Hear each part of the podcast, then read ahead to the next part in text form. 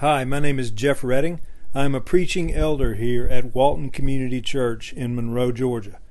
Before we begin the sermon, our church would like to invite you to join us as we gather every Sunday morning for worship at 10 a.m. You can learn more about our church on our website at waltoncommunitychurch.org. Thanks for listening. Good morning. Turning your Bibles to Ephesians chapter 5. For those that are taking notes, the title of my message today is Imitators. Imitators. Now, you may say, well, is that the title of a science fiction movie? No, not really. It, am, am I trying to be demeaning in using the term imitators? No, not at all. It's based on an instruction that we're given from God's Word to be imitators. What we want to do today is consider. We've kind of had some sermons in Ephesians, and, and Daniel and I were talking about that um, funny thing when we double up on something, but we just, you know, it's, it's wonderful believing in the doctrines of grace and in the providence of God because you never make any mistakes with things like that. It is the intention of God to have a focus in a particular book. So I stayed in Ephesians, but we're going to go to some other books. So it was kind of a hybrid type of sermon. We're going to be in Ephesians, but we're also going to jump over and look at some, some related texts that support uh, the message of Paul. So, Paul is addressing the Ephesian converts uh, some of these may be converted Jews. The majority of them, though, are probably Gentiles. Um, and the, they have been converted to Jesus Christ from their paganism. In chapter 4 and 5, uh, Paul dedicates uh, this need to contrast what their former life was and what their life is to be now. It's a common teaching practice, right? Compare and contrast. We see that over and over again in all types of learning environments. And so Paul was very popular then as well. It's, it's, it's tried and true, right? Works. So what he's trying to do is say, this is, this is what you were. This is, in a sense, what all of society is doing, and you were a part of that. But Jesus Christ saved you. You were born again, given new life, and you were brought into the kingdom of God's dear Son, Jesus Christ, and you've been given a new identity in a new life, a new self. How about that for terminology? A new self. So, what was it like living in Ephesus? Well, it was a very modern city. It was founded by the Greeks, but of course, when the Romans uh, conquered the Greeks, it became a Roman city. And uh, I don't know, I don't know if you knew this, but one of the seventh wonders of the world was, in fact, at Ephesus, and that is the temple of Artemis. Uh, that's the Greek. The, your Bible may say Diana, that's the Roman name for that god. Romans weren't very creative when it came to gods, it just seemed to have taken Greek gods and renamed them all. Um, but, point being that this was a, a center of life, it was a draw from the surrounding pagan world. People would come to that city to go to the Temple of Diana, this, this or Temple of Artemis, this giant uh, edifice, this, this center of paganism. And like any kind of industry, there were sub industries built around that. So if you had a temple of a famous god, of course, you'd have to have idol makers, right? You got to have some people who are going to make idols because what good is it going to an event without also visiting the gift shop on the way out? So these are all, this, this does not originate with Disney. Don't, although I'm not a big Disney fan, don't hate Disney because of their gift shops. It's been going on for millennia. They're just copying a very workable, repeatable pattern. So there were people there that were making gods, selling gods. If we want to get kind of let our minds wander, maybe even people who were making god pedestals out of wood or, or marble or something. Maybe they didn't make the god, but they made an accoutrement that made your god just look better in your house. Point being, there's a whole money industry around paganism. Paganism is also supporting a very sensuous and sinful way of life. It's like building a religion around every uh, ailment of the human flesh and saying, This is the way you worship. Now, talk about not making somebody feel guilty. Just create a whole religion around all the, the vices that human beings are capable of having, and there you go. What is the draw of paganism? Well, you just never feel bad about yourself. That sounds kind of familiar, doesn't it?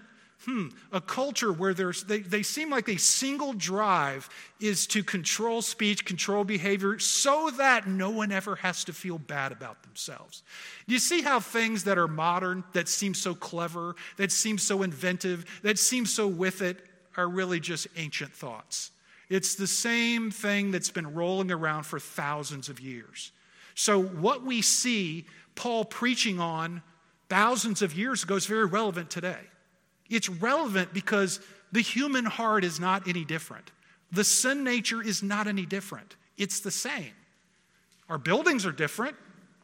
We have different technology. We move around differently. But human beings are the same as the people that we read about in the Bible. They had the same fears, the same loves, the same weaknesses, the same things that inspired them inspire us.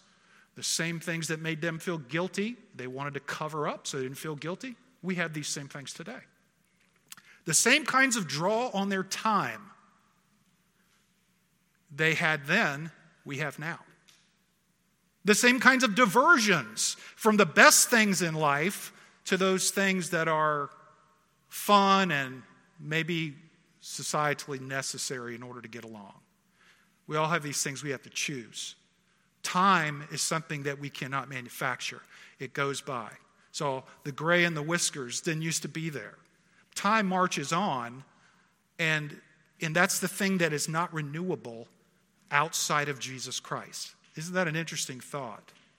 The world worships youth, yet runs away from Christ, the only one that can give them eternal life. I want you to let that sink in real deep if you're a young person here today. You listen to this very carefully. You're young now. I was young once too. I know that's hard to believe. Seems like I popped out old, but that's not true. It's not true of your parents.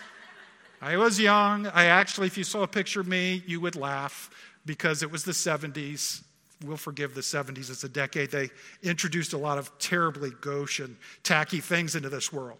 But what we want to do is understand something very fundamental about this city. This city was in the grip of darkness. Artemis or Diana was considered the goddess of the hunt, associated with children, childbirth, fertility, and purity. She was also thought of as the goddess of light, perhaps because her twin brother, Apollo, was the god of light. But the city was in deep darkness. And they liked it that way. Let's read in the scriptures, chapter 5, verse number 1.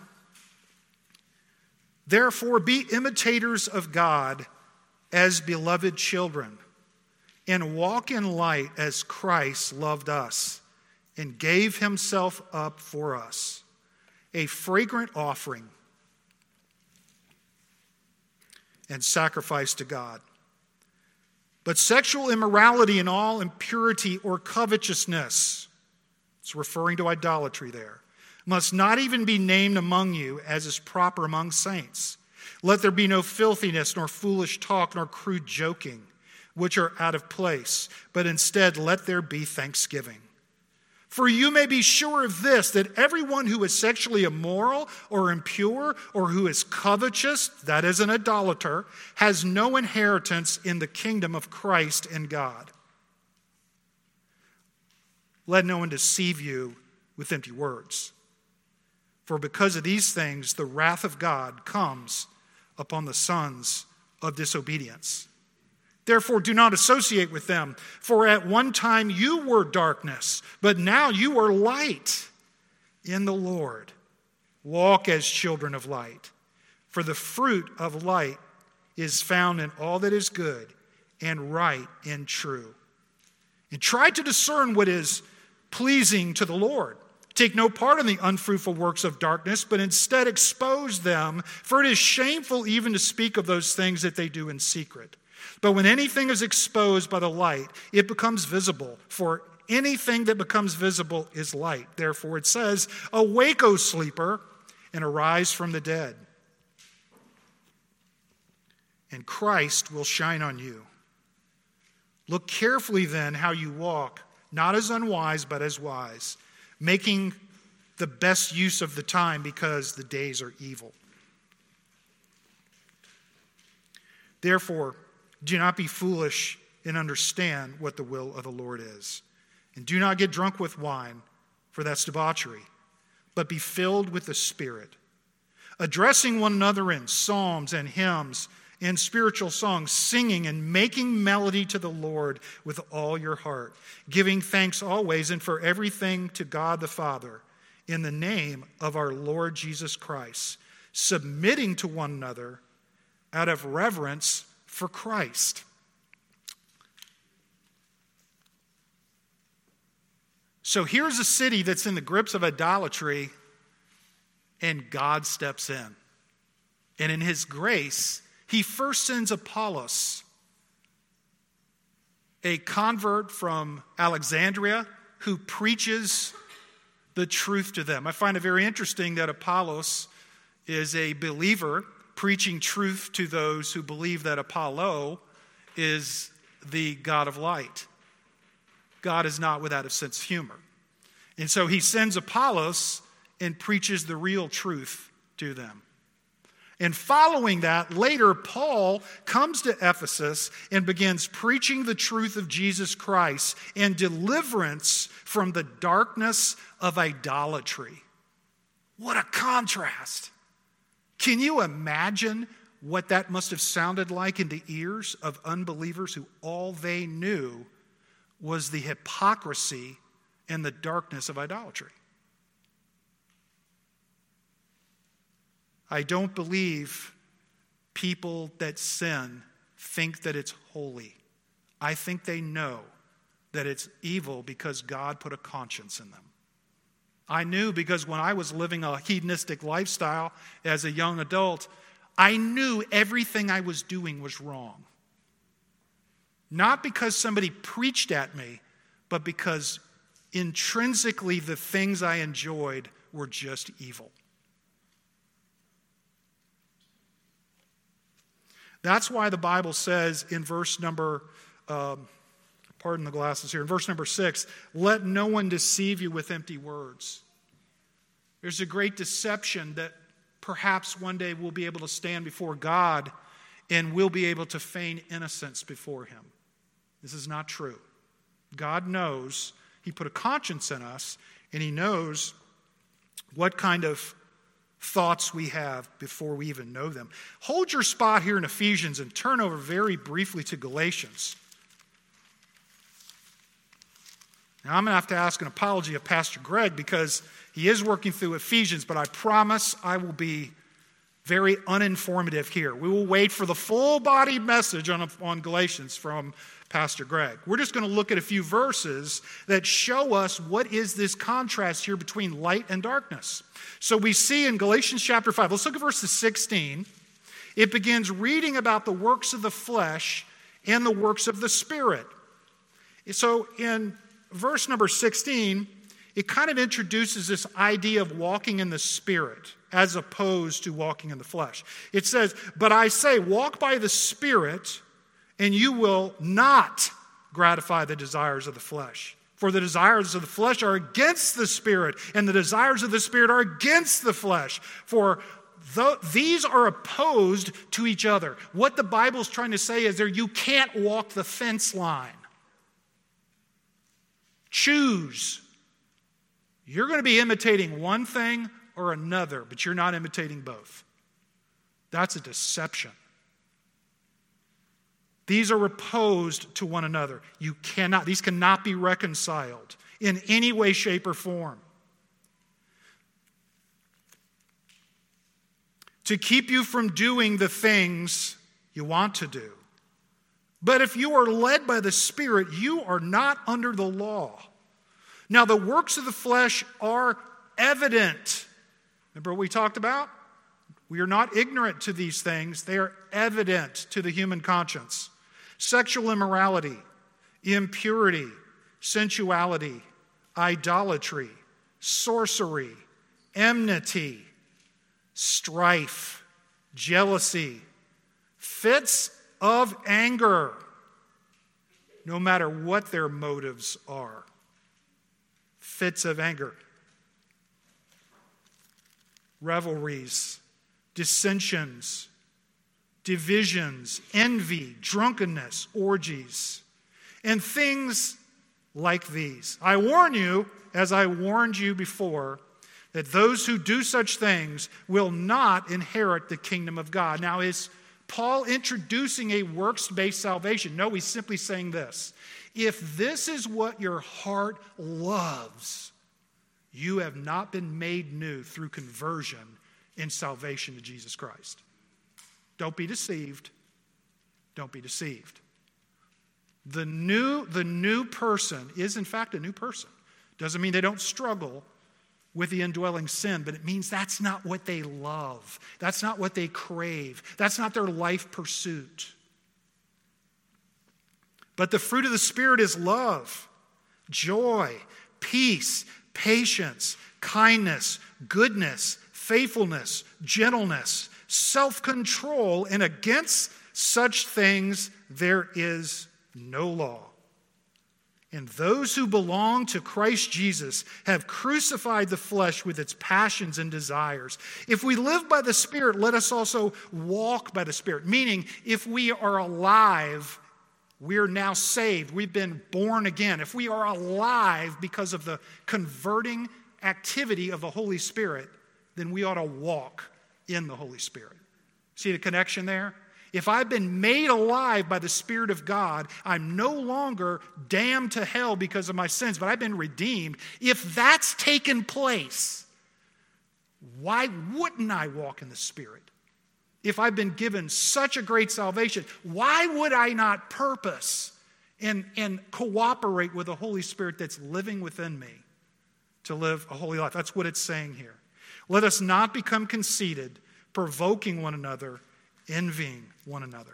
If you would, let's turn back, look at Ephesians chapter 4. We'll get back into Ephesians. I want to look at verses 17 through 24.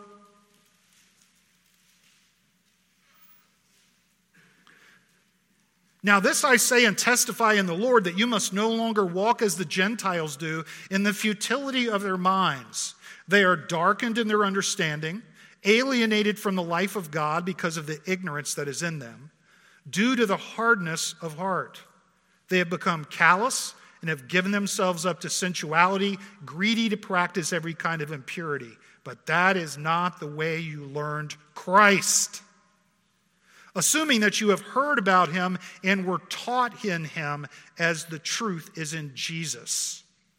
To put off your old self, which belongs to your former manner of life and is corrupt through deceitful desires and to be renewed in the spirit of your minds, and to put on the new self, created after the likeness of God. All right, what is this likeness? What is this thing we're to imitate that chapter 5 talks about, right? In true righteousness and holiness. What true righteousness? You mean the concept of my truth? The concept of what society says is righteous? No, God's word. What God's word says is righteous. On the day of judgment, we stand alone before God. We will not stand there with our culture or representatives of our people group and them explaining how no really what they the way they lived was righteous. All of that nonsense is washed away and the real accurate real thing will be seen. And that is the god who created you will one day judge you. Aren't you glad as a believer that that judgment has been consumed by the passion of Jesus Christ? And we are righteous not because of our own works, but freely given to us by a gracious God who loves us. That is so huge.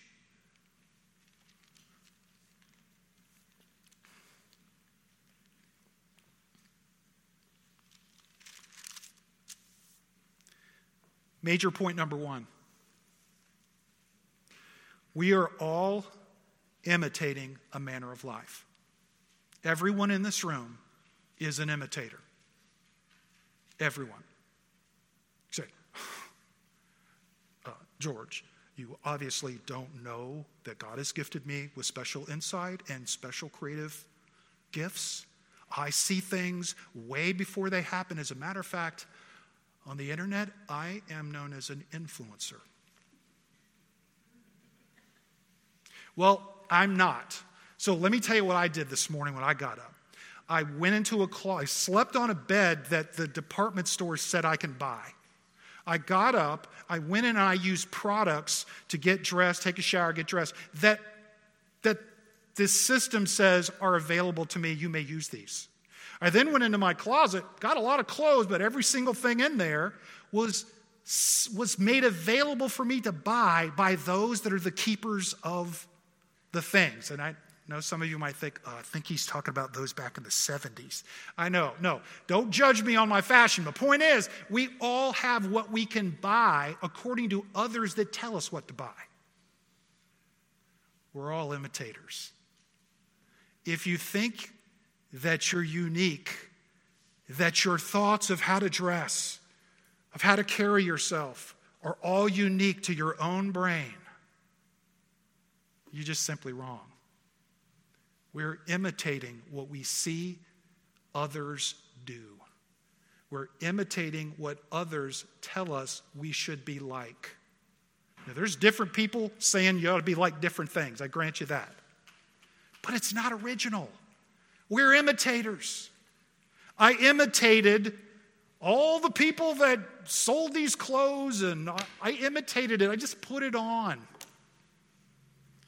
My belt doesn't even really properly match my shoes. It's slightly off brown. So they tell me. I think they would be very disappointed in my imitation. We all don't imitate perfectly, do we? We make little adjustments, or some things aren't as important to us. And in that, we think we're being original. We're just imitators.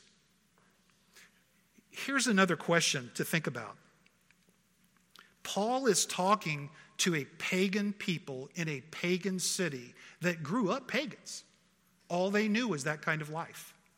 And he's telling them that old self, that idolatrous, sensual old self, you've got to put that off.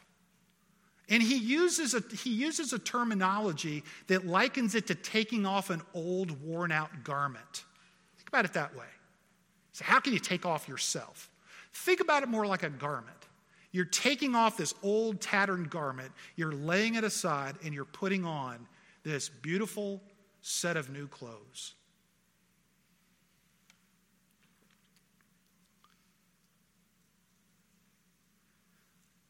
Ephesians 4:24 says put on the new self created after the likeness of God righteousness and holiness Simple question Who do you, in your heart of hearts, want to imitate? It's not a trick question. It's not. I'm not talking about how perfectly you do it. Okay, I'm not talking about that because we're all hypocrites. We all don't perfectly do the right thing. It's not what I'm saying. What I'm saying in here, what really drives you, where are you driven to? Are you driven to imitate the world in all its sensuality, in all its ugliness, in all of its anger, in all of its rage? Or are you driven to be like Christ in true righteousness as God defines right, right behavior and holiness in the way that you live out your life? Only you know that. Nobody can look at you and know that. Only you really know that. Now, there's a sobering thought here. The sobering thought is that when we're born again, this is something God does for us. We talked about this a couple weeks ago, right? Justification means when God saves me, I have no I had no work or power to go get it or to keep it. This is an act of God he does in me. I am saved. Once a person is born again, they are born again for good. And the Bible even says that because the Holy Spirit now lives within us, that is his seal on us that we are his. So there's not losing salvation here we're talking about. We're talking about the other thing sanctification.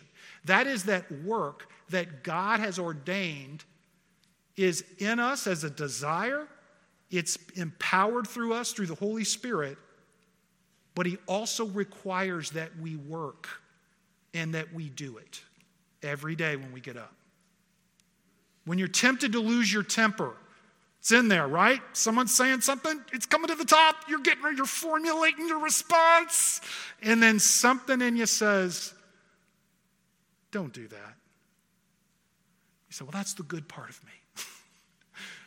no, it's the Holy Spirit working with our conscience, saying, That's wrong, don't do it. You ever had that sense and you did the wrong anyway?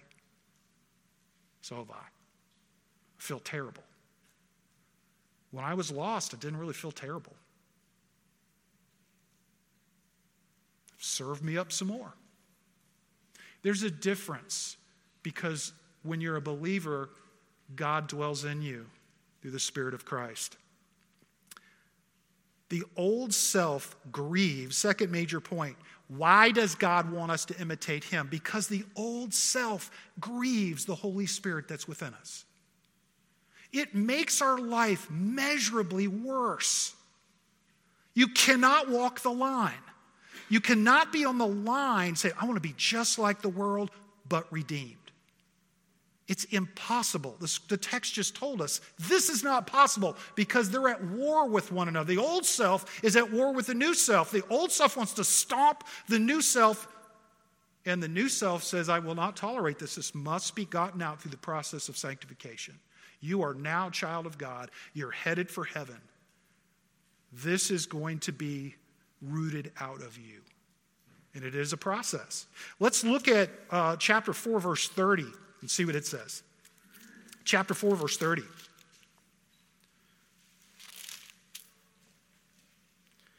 And do not grieve the Holy Spirit of God, by whom you were sealed for the day of redemption.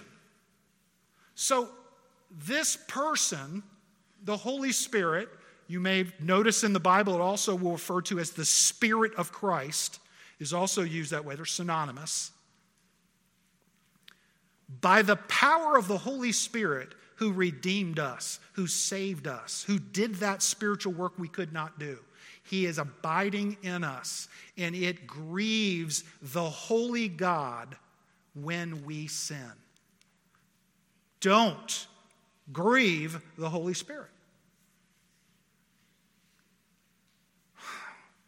Why wouldn't God just make me holy now? That's a great question. I really don't know. I really don't. Maybe He wanted us to be able to have an understanding of sinners so that we would have compassion on the lost, so that we wouldn't lose our ability to understand who they are and what their greatest need is. Perhaps it was because of Christ should have the preeminence in salvation, and that we would be reminded of that until we see him face to face. And that is the pervading sin nature that we struggle against. I, I, really, these are all hypotheses. I don't really have an answer. I, if you found one in the Bible, please come up to me and tell me after church because I'd love to know. We just know this that once you're saved, you have been converted and changed to a new person. You cannot be unchanged. You didn't change yourself into that new person, God did. And God's already told us, I'm not changing you back. That's a peaceful thing to know, isn't it? But He's also laid down a lot of other text in the scripture that says, if I did change you, I put the Holy Spirit in you, and you are going to feel a sense of grief and heaviness when you sin. So don't do it. Don't live like the old life because you're not that person anymore. Live like Christ. Imitate God. Imitate his behavior. Imitate his sense of values. So look at chapter 5, verses 7 and 8. I'll go back and just take a peek at that. Therefore, do not associate with them, for at one time you were darkness, but now you are light in the Lord. Walk as children of light. Now, the Bible is not saying that we're to completely disassociate ourselves with the lost. How would we share the gospel with the lost if we didn't know any lost people? It's not what it's saying. What it's saying is it is very difficult for you to have extremely close associations on a habitual basis and it not affect you. I'm not saying it makes you unconverted or, I'm, I'm not saying that. I'm just saying it adds difficulty. I think God has given me friendships with people for the opportunity to witness to them, but they've been relatively short experiences, with exception of one. A man I knew for many years, 10 years, in fact. Um, and God put me in his life, and I witnessed him faithfully. He was a work friend, and he got cancer. To my knowledge, he never repented and put his faith in Jesus Christ. But I know God had purpose in that friendship. Galatians chapter 6, verse number 8.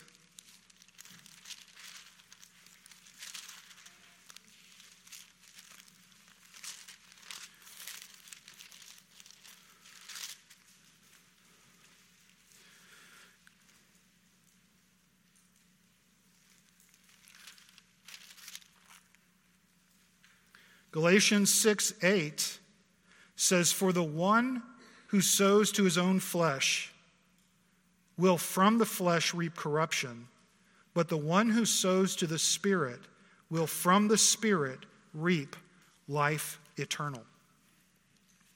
Turn to Romans, hold your spot in Ephesians, and turn to Romans chapter 7. Bookmark chapter 7.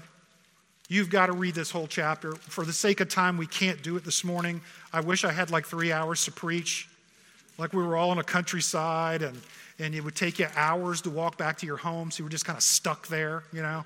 But that's just not the modern world. We don't actually do that. People can actually just get in their car and leave. So we have to have some time constraints to be reasonable about these kinds of meetings. So look at, I'm joking. So turn to Romans chapter 7. Look at verses 26 through 29.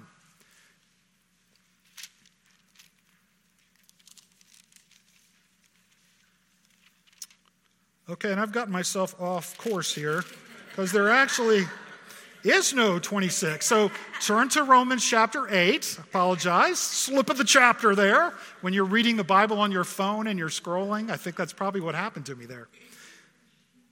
Likewise, the Spirit helps us in our weakness, for we do not know what we pray for as we ought, but the Spirit Himself intercedes for us with groanings too deep for words. And he who searches hearts knows what is the mind of the Spirit because the Spirit intercedes for the saints according to the will of God. And we know that for those who love God, all things work together for good, for those who are called according to his purpose. For those whom he foreknew, he also predestined to be conformed to the image of his Son, in order that he might be the firstborn among many brothers. This, as I said before, I don't know why, but I know it is ordained by God that we live in this situation for sanctification, that this is a struggle. He's given us the tools, He's given us the Holy Spirit, He's given us the church. He's given us people who love us and will, will mentor us in the faith, right? He's given us these things. Teachers. We've got a new teaching season come up. God has given the church pastors and deacons and teachers and evangelists. He's given this. He's given us all the tools that we need, but He wants us to engage in the struggle. He wants us to obey and to do these things. The good news is this it's not about winning, keeping the love of God. God loves us. There's no changing that. It is about the glorification of God in our life. It's being a living epistle, God wants you to be a living epistle with your life. He wants to use you. You cannot be an effective teacher or deacon or pastor or mentor if you're living a wicked, sinful life. You can't. If you're imitating the world, how can you mentor someone to imitate Christ? Do you see the obvious dead end to that? It's not possible. So, what does God want me to do? Stop imitating the world. Stop trying to say, well, I'm not really fully imitating. Stop walking the fence. Get off the fence.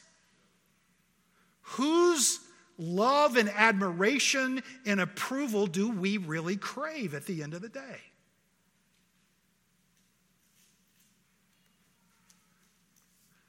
And I know it's easy to brush this stuff off like, hey, you're just old and unfashionable. You don't really get it.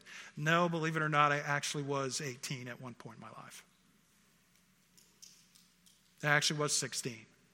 I actually was 21, 25. I went through the whole thing. That's how you get to here with the gray whiskers. You got to go through all that. And in our day, we had our own set of what was approved, accepted by those that would set all the imitators up for their purchases, and how we would look and how we would talk. It was a whole set of that. It's different now, but it was really the same. And I rejected that. I did not want to be a Christian. At a certain point in my life, I said, enough is enough. I'm tired of walking the fence. I'm getting off the fence and I'm going to live the way I really, in my heart of hearts, want to live. And that's be, live like a hedonist. That was very popular in the 70s. You got a good pat on the back if you lived a hedonistic lifestyle in the 70s.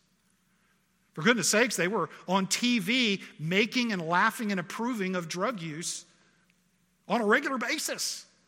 The 70s was a very hedonistic era, as is every era had long hair, just like all the rock stars, because that's what the girls wanted to see rock star hair. I don't think I'd be able to pull that off today. But you know, something happened to me. God, the, the course of that life, that sin so eroded and degraded me as a person that at some point I hit rock bottom.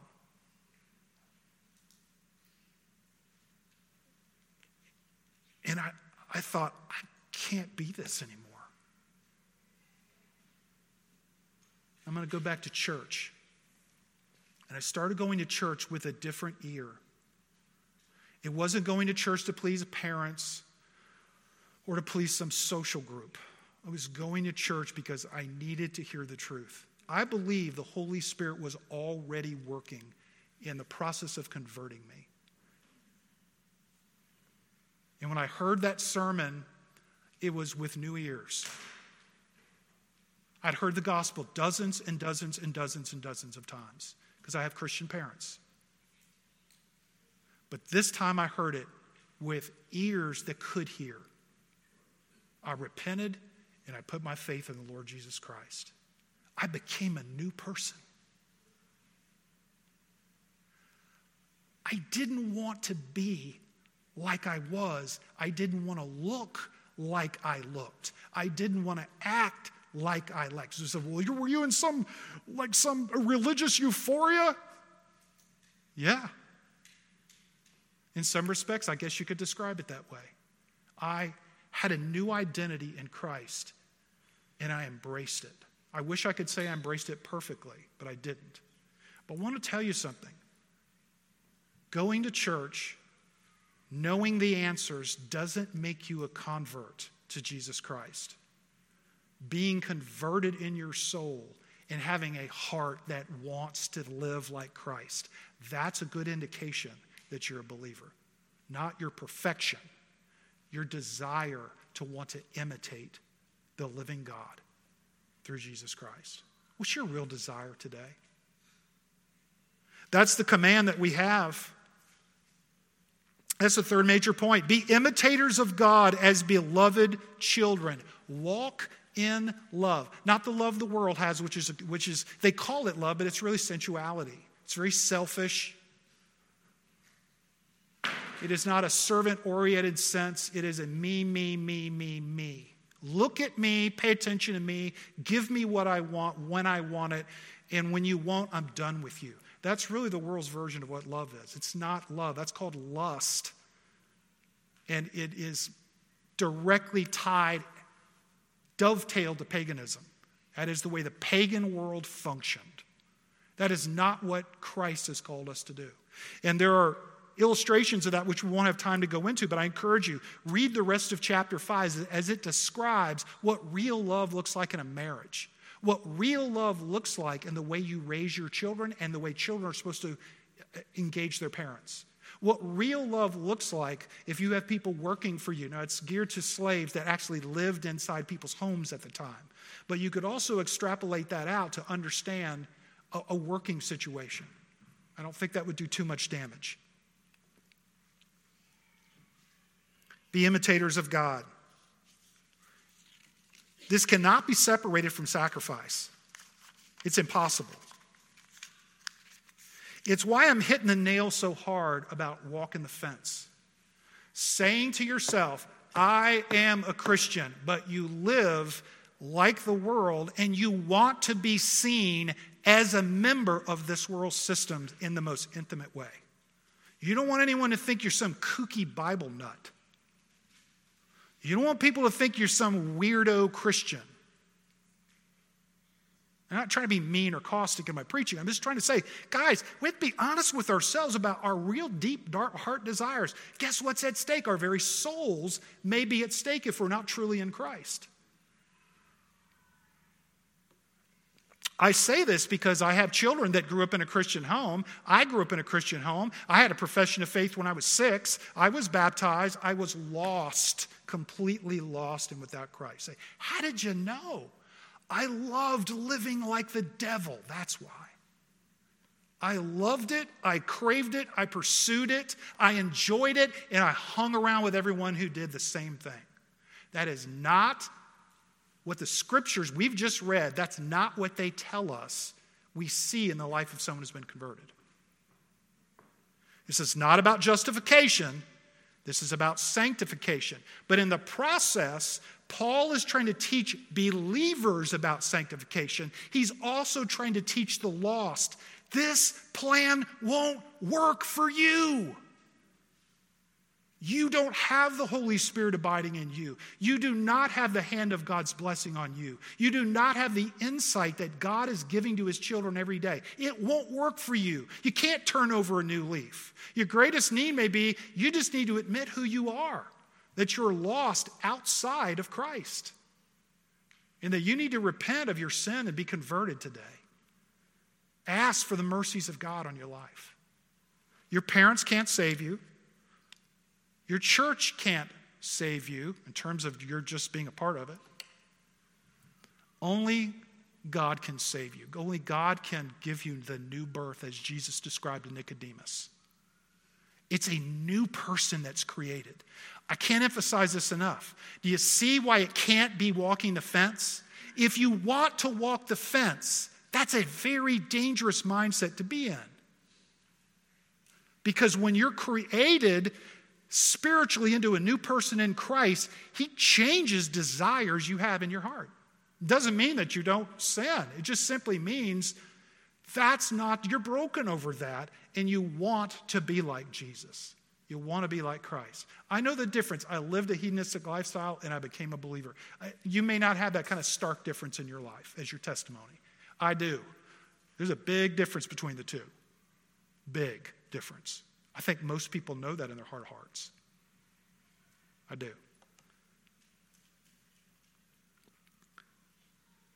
Whose characteristics are you imitating today? Whose characteristics are you imitating today?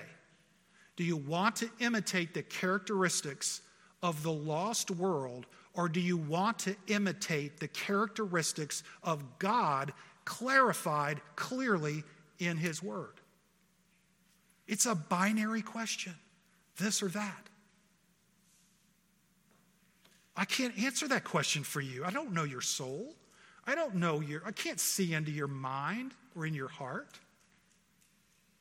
But you can, and so does God. And what the what the apostle is trying to say is although I can't see into your soul, these are the characteristics of things that mark a believer, and these are the characteristics of things that mark a lost person.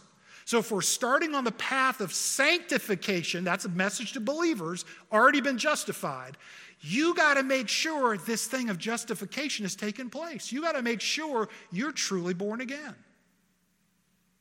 The sad reality is, if you're not born again, you probably are not that interested in sanctification.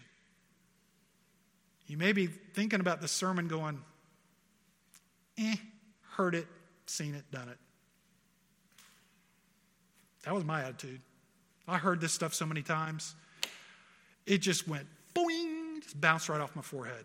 I didn't even have any emotion about it anymore. I didn't even get mad about it anymore. Just total indifference. That's a damnable state to be in.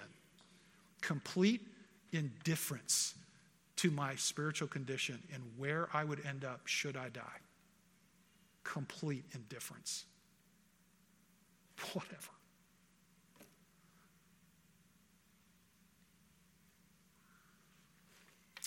Here's a couple of things that Paul says, and we're going to close with this.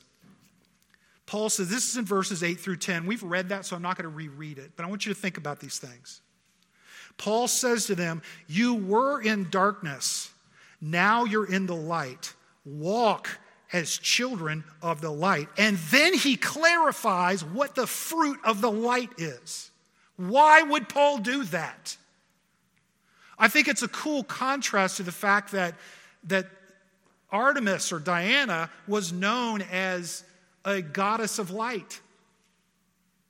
He's already identified this life that Diana or Artemis, whichever name, Greek or, or, Roman you want to use, is identified as this pure God, this God associated with those things that are pure, with animals and nature. And Paul redefines that. He says, no, that's the way they'd like to see themselves, but the reality is they're in darkness, they're debauched, they're sensual, they're furious, they're angry. All these things are actually the real truth of this life of idol worship. And he says, but he's speaking to the Ephesian Christians at this point. He says, You are in the light, walk as children of the light. And then he says, Here's the fruit good, right, and true. Like, George, you read so many scriptures and so many do's and don'ts. How do I remember that all? Do what's good, do what's right, and do what's true. And friends, there's not a thousand different versions of the truth, there's one. It's right here. You know what your truth is if you've adopted that from your culture? A damnable deception. Your truth, think about this. A created being in a universe so vast it can't even be seen with the human eye or even with the technology we have. You're going to stand before the God that created that one day and say, Look, I know you have your set of truths, but I live my life by my own set of truths. Does that sound rational or reasonable to you? Or does that sound completely insane? We will stand before God. God does exist. We will be answerable to Him one day. I'm thankful that in His mercy, He had mercy on me when I was His enemy, and He saved me. I did not have a good thought. I was not a good person. I did not do good things. I was a horrible person. And in the midst of that, He had pity on me and saved me. The good news is this God will save you too. Paul was a murderer, he persecuted the church, and God converted him and turned him into a new person. He can do that for you too. You are not beyond the grace of God. You are not outside the power of the God that created this universe to turn you from darkness into a child of light. Have hope today, friend.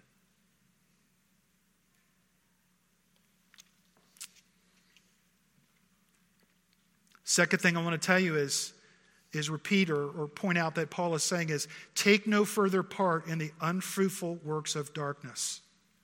We see this in verses 11 through 14. He says, Stop walking the fence.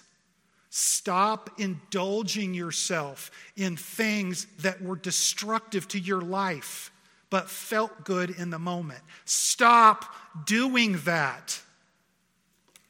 He says, instead, expose them as the shameful things that they are. Shine the love of Christ on them. Shine the love of Christ on them. I'm sorry, that piece is that those scriptures are in verses 15 through. No, that's right. That's 11 through 14. Now, this is the challenge of sanctification, of the process of sanctification. It is that we have held on to some sinful things, or we let go of them, but then we picked them back up. At one point, I was 30 pounds lighter than I am today. George, how's that possible? I ate too much and didn't exercise. I picked up bad habits again, held on to them, loved them.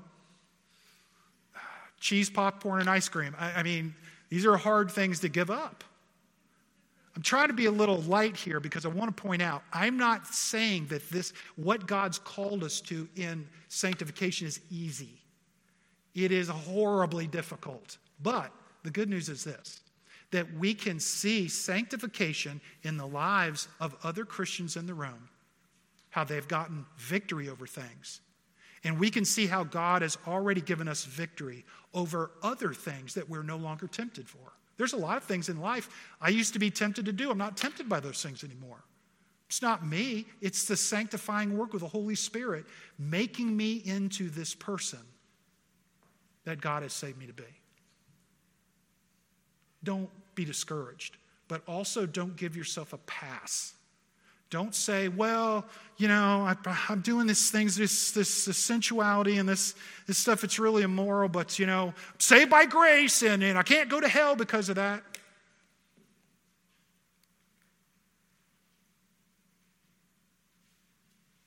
Think about it. Is that really something that the Bible says is the way to look at it?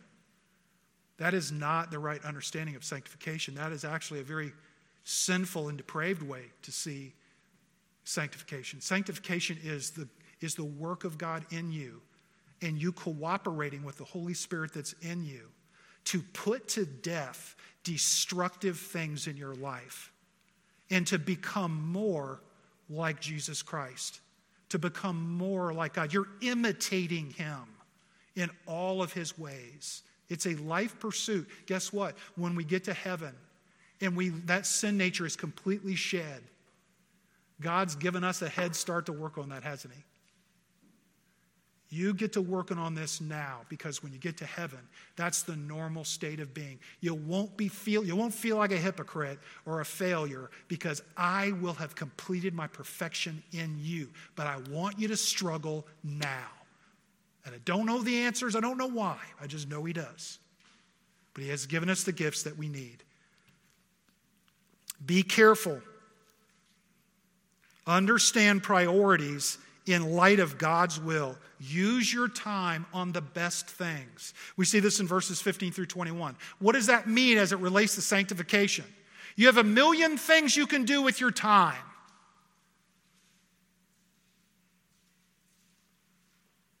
The writer of Hebrews says, Forsake not the assembling of yourselves together, as the manner of some is. Don't do that. You know, half the battle is just showing up. Think what happens when you don't show up. We often think about the thing that we exchange. We say, Well, I got to go do this. This is important. Yeah, but is it the best choice for your life? I'm not standing to be in judgment. I'm simply saying this sanctification is not something I do to you, it's not done from this pulpit other than the Word of God being preached to you. It's done by the, by, by the Spirit of God and your cooperation in, in being an obedient child of God, walking in the light. This question is for you. It's not an accusation, it's a question to you. Are you making the best choices? I can't answer that question. No other person can. That's between you and the Lord. That's why it says that your urge do your best to understand the will of God in your life. We find that in God's Word. Being in God's Word, committing ourselves to prayer. And finally, be controlled by the Holy Spirit. That is the essence of sanctification, is that in sanctification, we are imitating God. We have rejected an acceptability of walking in the old man, and we intend, with God's help, every day to walk in the new man. And that means we tangibly do things to make sure that happens. Let's bow our heads for prayer.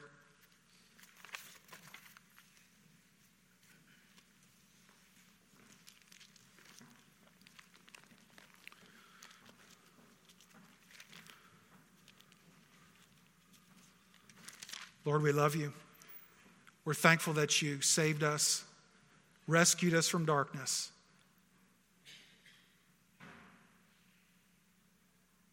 Covered our sins with the precious blood of Jesus Christ through his death on the cross.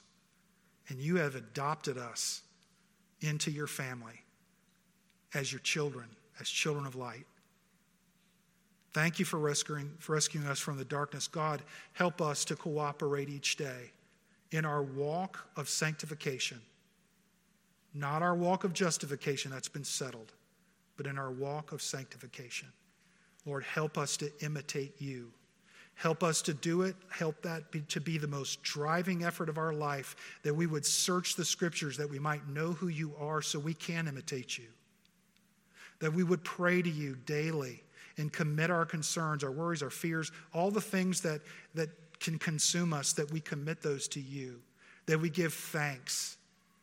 That we cultivate our relationships with other committed believers and Lord, most importantly, that we do not continue to associate ourselves with the works of darkness, with sinful things that this world is offering us. God, give us strength.